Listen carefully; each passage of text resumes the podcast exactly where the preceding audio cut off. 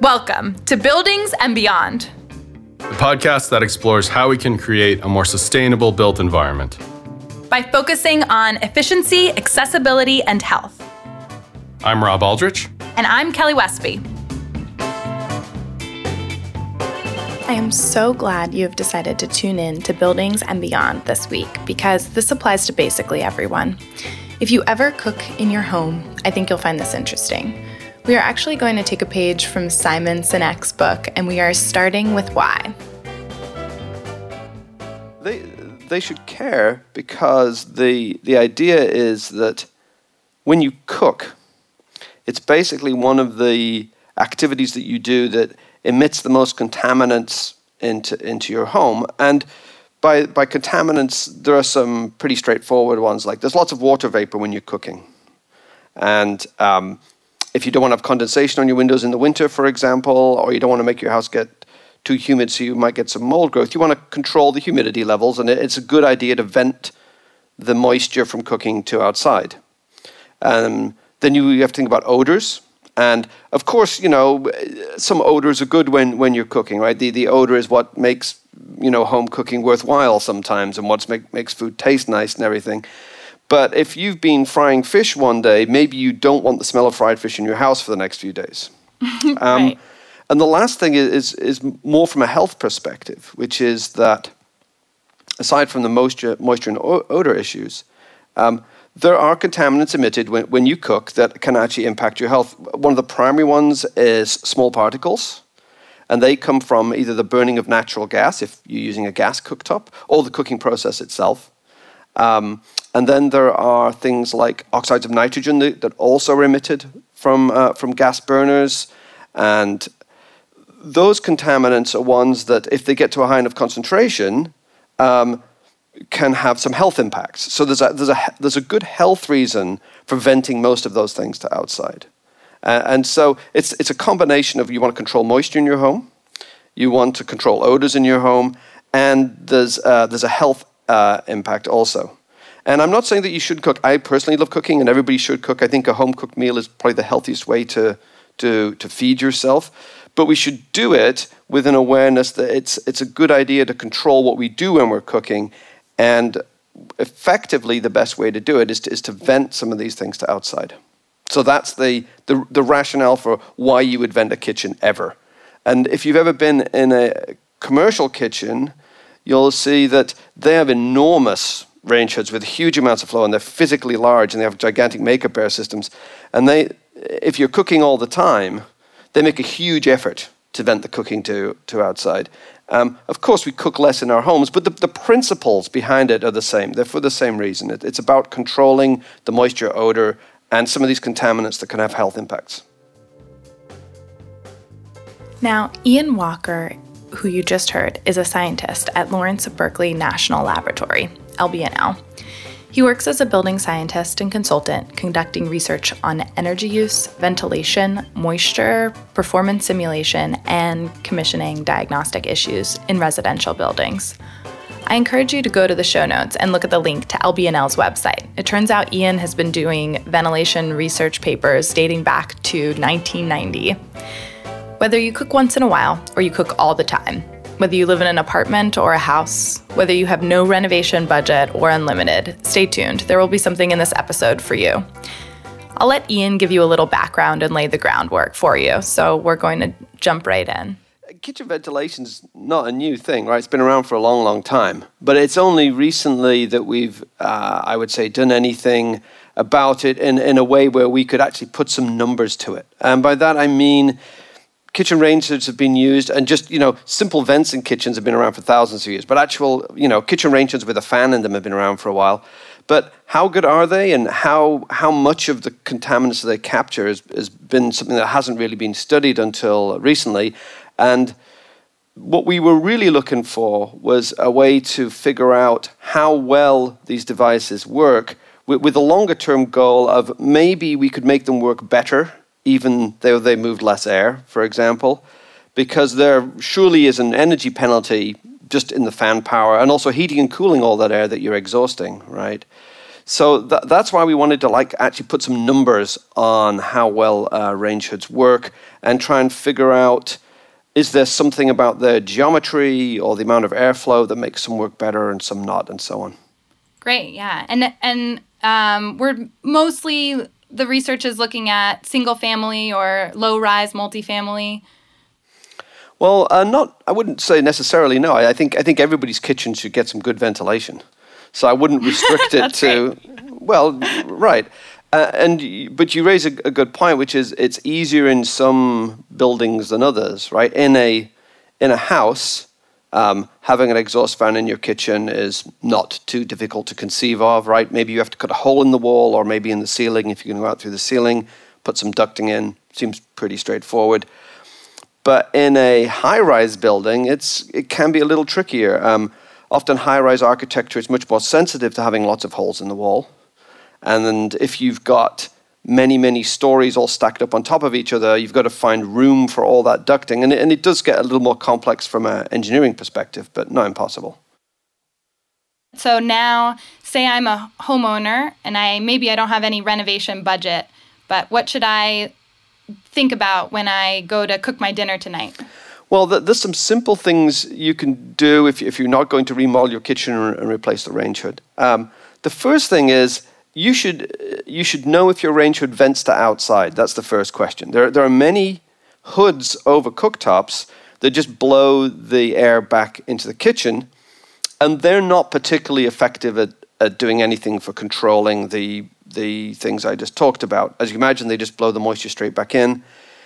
Um, they don't do much for removing things like particles, monoxides of nitrogen, and they um, don't control odor as much. They often will have a grease filter in, right? That you've probably seen these sort of metal things. If you look underneath your hood, you'll see this sort of metal grate.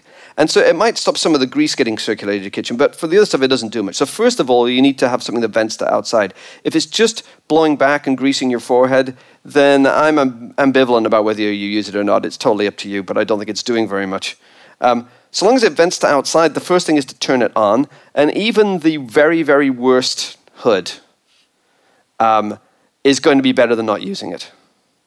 So e- e- even if you think you have a, a bad one, try using right. it. The next thing is um, just if we're talking now about um, a cook a cooktop that's up against a wall um, with a with a hood above it, also mounted on the wall. They always do better at capturing from the burners at the back than the front. So if you can cook on the back burners, um, it's going to be way better. Of course, that's also the most awkward way to cook. And so most people cook on the front burners for convenience. And so it's, it's always going to be a personal trade off. But certainly using the back burners is going to be better for your uh, range hood for getting it to, uh, to capture what's on the cooktop. So even if you do nothing in your kitchen, you can at least turn it on and cook on the back burners. And, and that's, that's a big step forward. Awesome. That's great. That's great advice. And then uh, I guess taking the next step, if I've maybe convinced my partner that we should decide to renovate our kitchen. And uh, you know we we maybe have some renovation budget now. Uh, what should we look at or what should we talk to our builder about?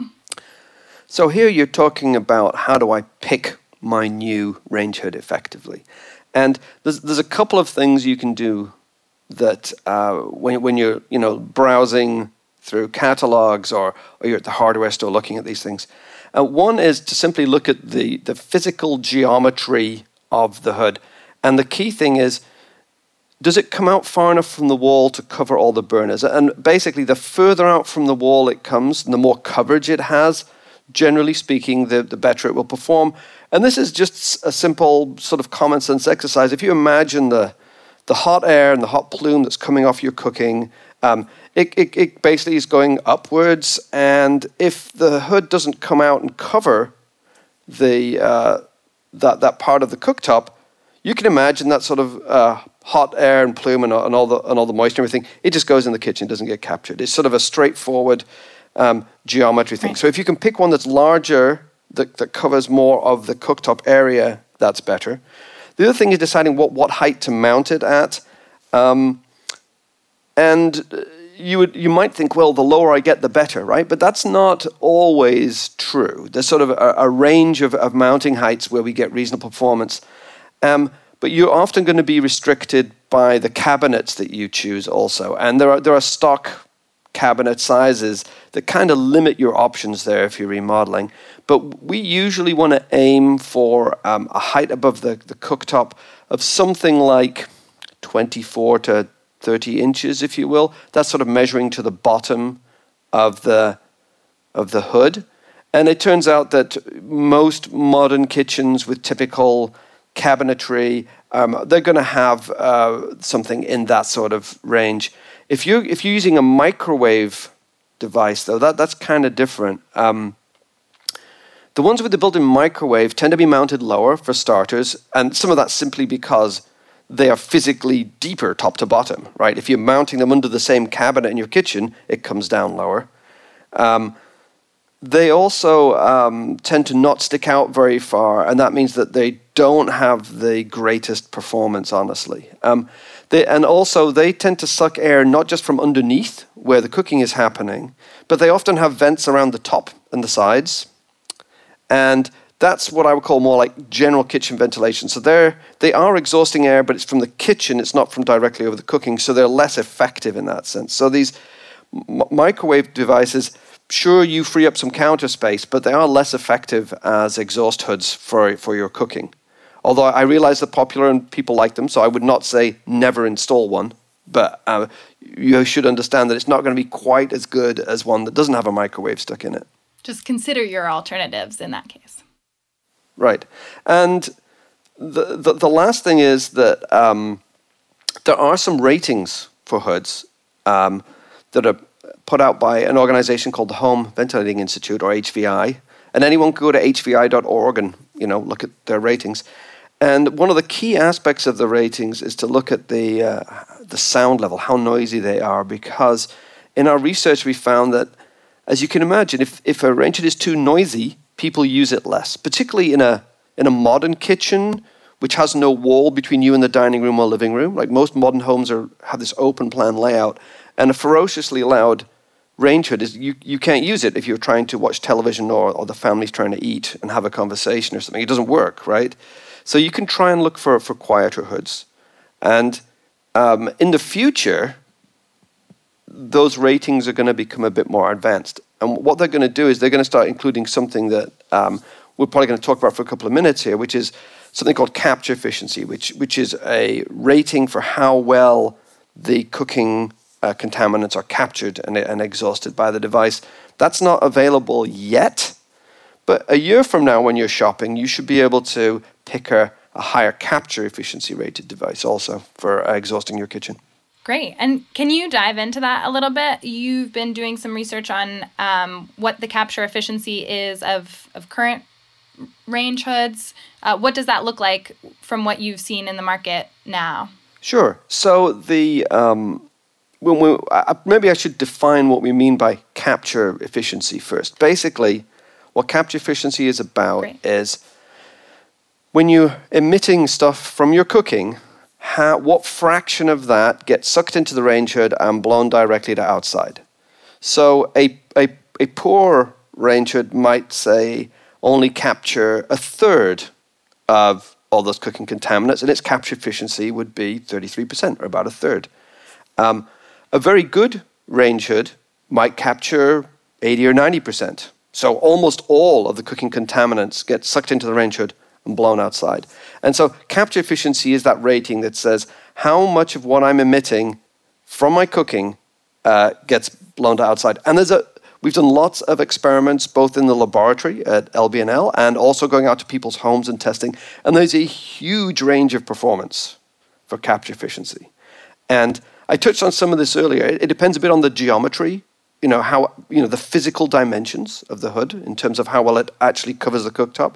But as as your listeners might imagine, um, often you have a, a, switch that, that changes the fan speed on, on, on your hood. And as you increase the fan speed and more and more air flows through it, the capture efficiency goes up. So you get the best capture efficiency at the highest flow rate. Unfortunately, that also tends to be the noisiest way to operate it. So there's going to be a trade off in your kitchen, right, about how much noise can I stand? Um, generally, the higher speed, the higher the airflow, the greater the noise, and, and the better you will capture things. And, and, and at, at lower speeds, maybe you can still carry on a conversation, but it's not capturing so well. And we have developed basically a standardized test method for this that is going to be um, adopted by HVI and other organizations so that everybody tests the same way, so that you know we standardize on things like what is the heat output of the burner that you're looking at, and what method do you use to measure this capture efficiency. And we're we're using uh, a tracer gas uh, system for doing this, but it's all in a very standardized, very controlled way. So all the test labs will get the same result if they test the same device in the same way. It's all it's all been engineered out to be very, very consistent. And there's several other test labs in the country that have been uh, trying out this test method, and also some uh, European test labs also, because we think that this uh, way of rating for capture efficiency will probably find its way into international standards as, as well as being he- used here in the US. That's great. So you're working on that now, um, but can you talk a little bit about some of the other things that we can look for uh, you know if i'm going to buy my range hood tomorrow you you spoke about noise and um, flow rate can you you know what would you prescribe if i was going out and looking to pick something tomorrow? If if you're picking something tomorrow there's sort of a minimum flow rate below which you the, the devices don't work particularly well. And, and and this minimum some minimum flow rates are actually put into ventilation standards. For example uh, the US national standard for ventilation says that the minimum flow rate should be 100 cubic feet per minute as a minimum flow rate. So if you're looking at the flows that you're going to get for your range hood, you want to at least beat that minimum. Um, of course, that's the minimum. You can always do better. And if it was me picking a flow, I'd want to have at least 150, maybe 200 CFM as sort of the minimum flow rating that I would operate it at it's a little complicated by the fact that almost all range hoods have a switch that lets you change the speed and change the flow, right? And on the very lowest flow, they might not be having that 100 CFM, but you probably get that on the medium. And then on the high flow rate, you get up to 150 or 200 for a typical device. So, you know, there's always going to be a range of flows. At the, at the more extreme end, though, um, for high end kitchens, we see devices that are essentially looking at look like they should be in a commercial kitchen, right. where their airflows are uh, several hundred CFM, maybe six, seven hundred cubic feet per minute. So like five times or six times what the minimum is. Um, and that, that all seems like, hey, that should be awesome, right? Because now I'm going to get really good capture efficiency and all that sort of stuff, which could be true, uh, but you pay a price in terms of noise for a start. These tend to be noisy to move all that air and the fact that all the air has to come into your house somewhere else, right? It's all the air that goes out comes in somewhere. Right. And at the very high flow rates, that can be a difficult thing to manage for your home.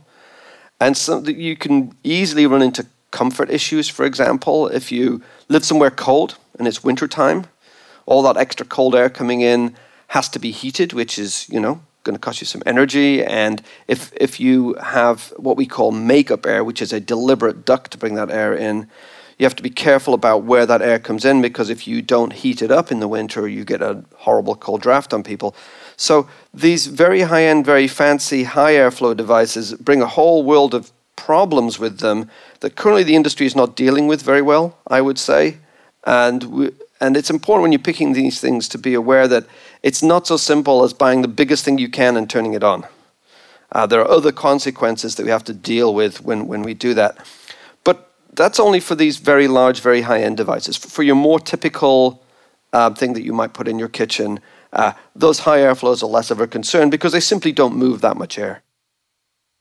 Right, compared to the overall building size or. Correct, yes.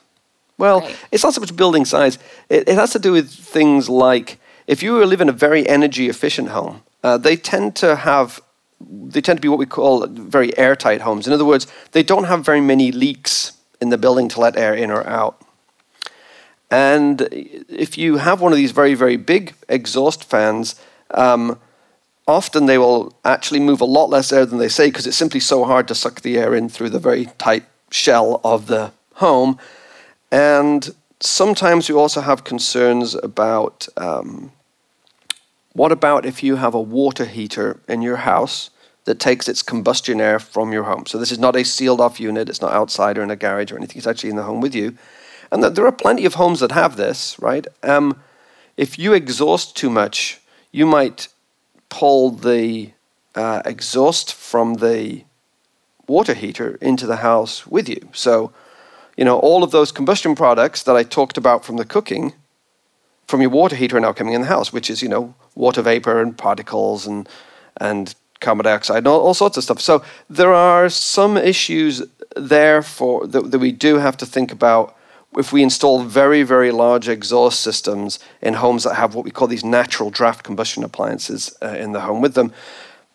I will say though that the that there are uh, tests you can do to make sure that um, those devices are, are not overpowering the uh, ability of your say water heater to draft properly. Um, organizations like the Building Performance Institute and others have got you know test test protocols to, to evaluate this sort of thing. But but again, I, I would argue for keeping your life simple and not buying a gigantic hood with a lot of flow and going with something more moderate. Right. Yeah. And actually, it's uh, interesting anecdotally, uh, obviously, but I'm up in Vermont uh, this week and we uh, have a lot of fireplaces. And the we actually Oh, had yeah. a situation the other night where the fireplace was running and somebody uh, went into the bathroom and turned the fan on that's integrated with the light switch. And it there was a series of circumstances that made it such that um, we backdrafted from the the fireplace and smoke kind of came into the room. So um, Yes, it's it's it's a real issue, Right. And it can happen, and we should we should avoid it if we can. And again, I, I think this is an argument for using a more moderate airflow Yeah. for your kitchen range hood if you can. And I realize that sometimes these are lifestyle decisions, not building science decisions. and who am I to decide? I can only I can only advise people to avoid bad situations. Right, of course, it's it's one perspective of the whole construction game. Well, uh, I mean, this is often the case when we, we talk about people's homes, is that a lot of the things in a home are, are interlinked in these ways, right? That the, uh, the exhaust from the kitchen does great things to get rid of the contaminants in the kitchen, but we have to make sure we're not messing up the home somewhere else. Right, that's an excellent point. Thinking about the everything that you're doing in the home as a, a full system and what's the impact on the whole system. That's right. Your house, your house as a system is sort of uh, something we often say. Yeah, and uh, and we're the building doctors or something. Possibly. And any, as any good doctor, we always have to firstly do no harm, right? We have to make sure the things we do don't end up making things worse.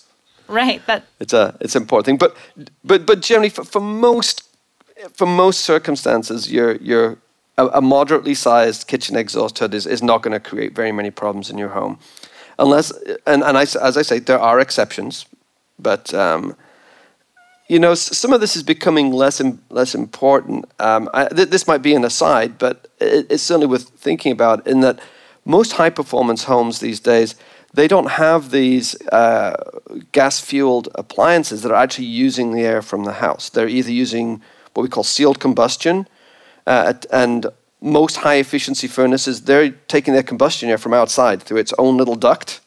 It gets burned, and then the flue goes back outside again, and that furnace isn't communicating with your home in any way. And so it doesn't really matter very much if you depressurize the house with an exhaust fan because that furnace is not communicating with the home. Or, or if you have a, an all electric home with, say, heat pumps for heating and cooling and for, and for, for hot water, then again, you don't have to worry about it. But, but, but you crazy folks who want to burn wood in a fireplace, um, I mean, there are, there are solutions there too. I mean, again, in a, a, a high performance home, a, a good idea is to have what we call a, a sealed fireplace, Right. Where, again, the fireplace is taking its combustion air from outside, burning the wood, and then the, yeah, the smoke and everything goes back outside again. And it's not communicating with your home.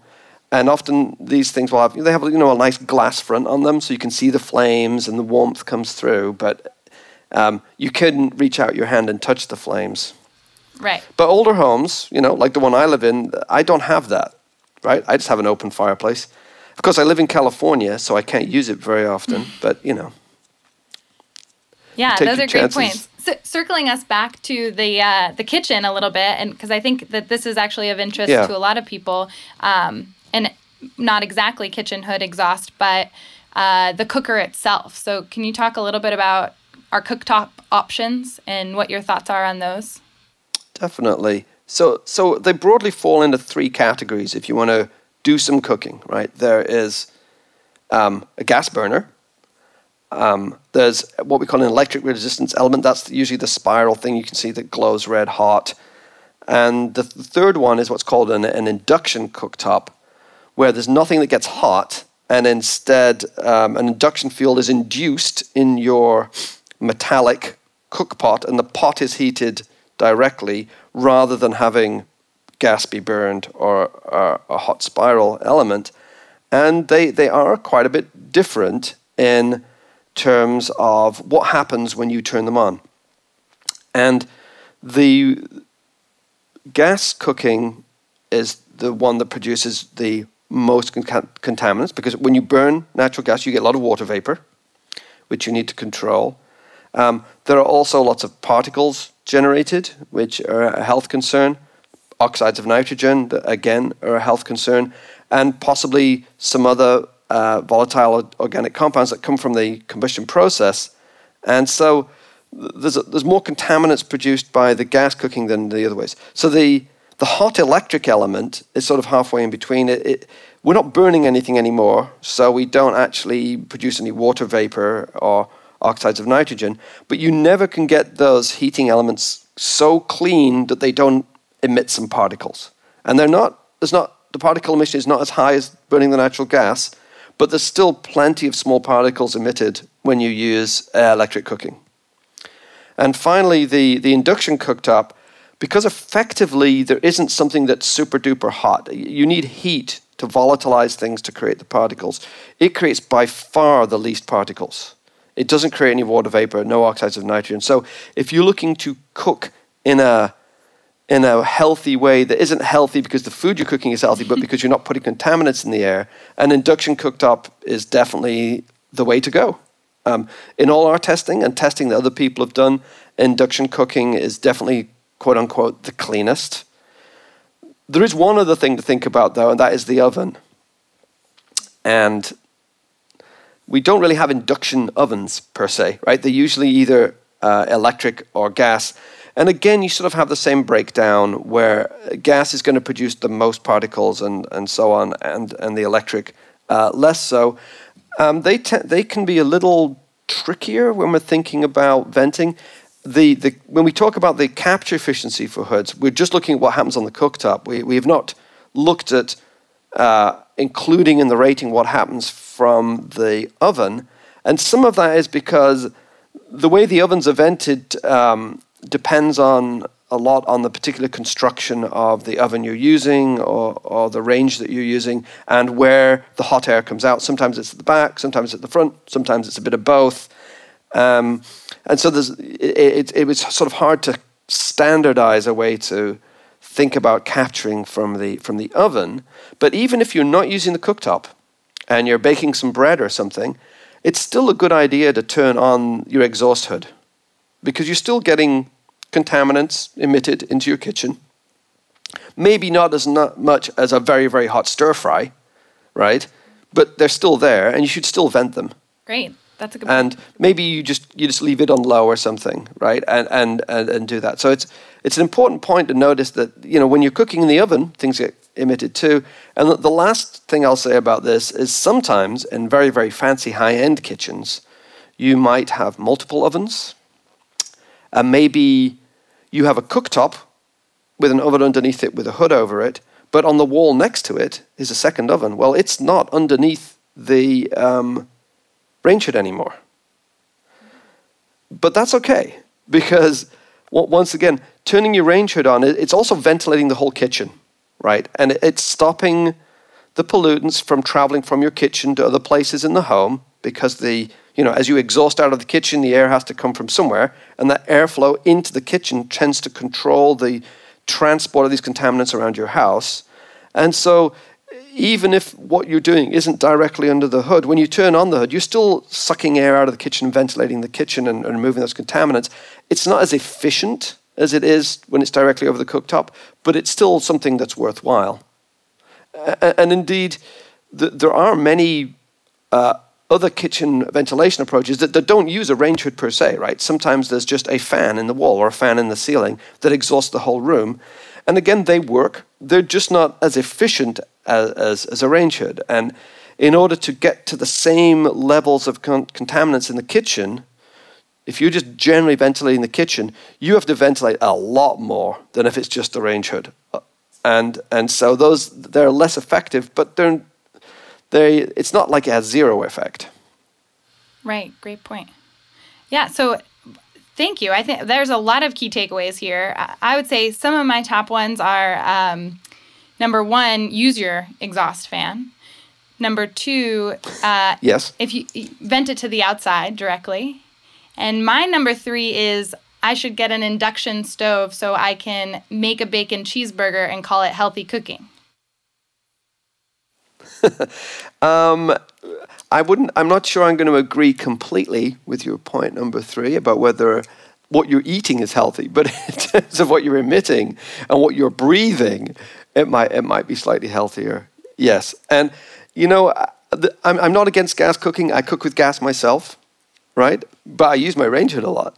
Okay. And and I understand that, that there are people that have they love to cook and they have an affinity for using gas, and I'm never going to tell them to not do it, right? Um, but I'm going to tell them, you know, the air in your kitchen is going to have less contaminants in it if you use the induction. I mean, I think my next cooktop will be induction, even though I like to cook a lot. All right, good to know.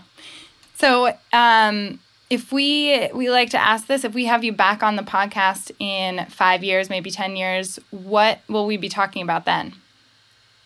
Besides how awesome your induction cooktop is.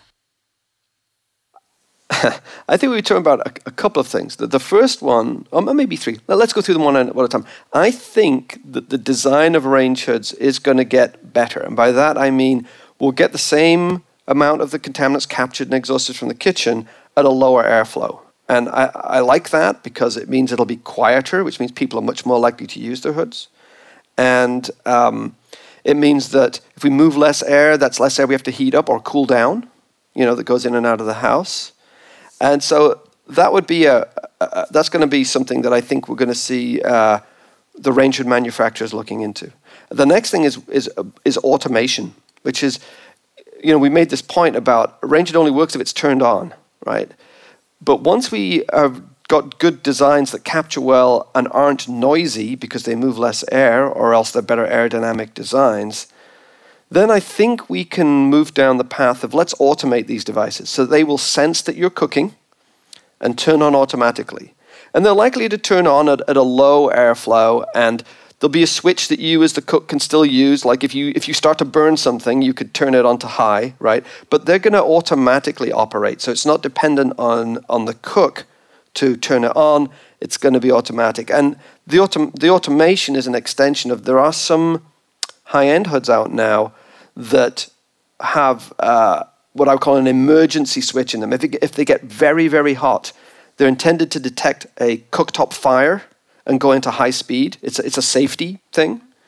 And those controls and control strategies are going to get adapted to be more sensitive and use some different ways of sensing the cooking, not just the temperature of the air, but maybe some infrared sensing and things like that. And we're going to automate um, range hoods. And, and I think that sort of performance improvement and automation are going to be the, the two big changes um, that, that we see in sometime in the next five years. These things are going to become relatively mainstream. Okay, that sounds great. You did mention three things at, at first. Do you have a, a third, or are we going to have to wait and see? There is a third one, and th- this is something that, that may be a bit of a, a stretch, and that is that um, there are some applications where people would like to recirculate. And the reason why I I was going to say it is third, and then then I, I, changed my mind. The reason why I changed my mind is that um, I understand that with these devices, you could certainly put in a good particle filter to remove the particles. You could put some uh, active charcoal carbon filters in there to remove some of the VOCs. But you're still going to have a hard time with uh, removing the water vapor, right? And that's always going to be an issue if you cook a lot you know, and you don't want condensation and we don't want high moisture levels in our homes. And it also has the issue of it's really, really relying on the homeowner to regularly change out all those filters. And from what we know from how people use their homes, in particular looking at how often people change the filters in their heating and cooling systems, we're pretty sure we can't rely on people to do that. So there, this, this is a third option, and it's being investigated mostly for like super duper, super tight homes where they want to keep the heat in. Um, if you're familiar with uh, the, the passive house system, where houses are very, very airtight and they are doing an amazing job of controlling all the heat flows, right? In the winter, they want to keep the cooking heat in the house as heat because they don't want to turn on a heating system. Right. And so they would like to have recirculating systems that allow them to do that.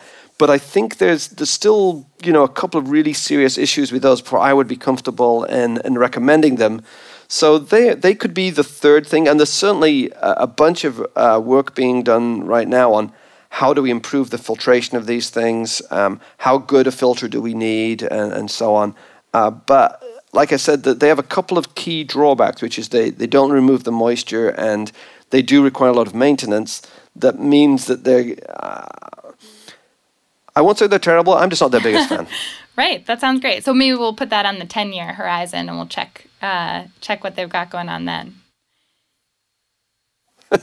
maybe we'll see. Well, I definitely. I, I, I just I just always I just always prefer simpler things because they're harder to break, right? And you know, you want to you want to buy something that's going to work for at least ten years, right? And so the idea of you know robust things that don't require you to maintain them all the time seem like they're much much more likely to be working in ten years. That's an excellent. And I think it is a good end note. So I want to thank you so much for your time today um, and for coming on the podcast and coordinating uh, this remote recording with our team. Uh, thank you so much, Iain. Well, thank you, Kelly. Uh, I'm happy to talk about these things, as you can probably tell. Great. We'll have you back on soon. All right. Thanks, Kelly.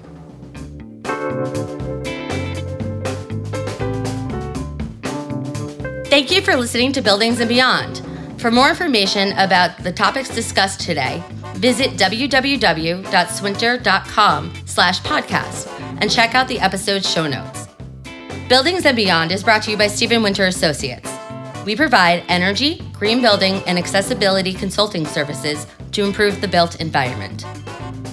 Our professionals have led the way since 1972 in the development of best practices to achieve high performance buildings.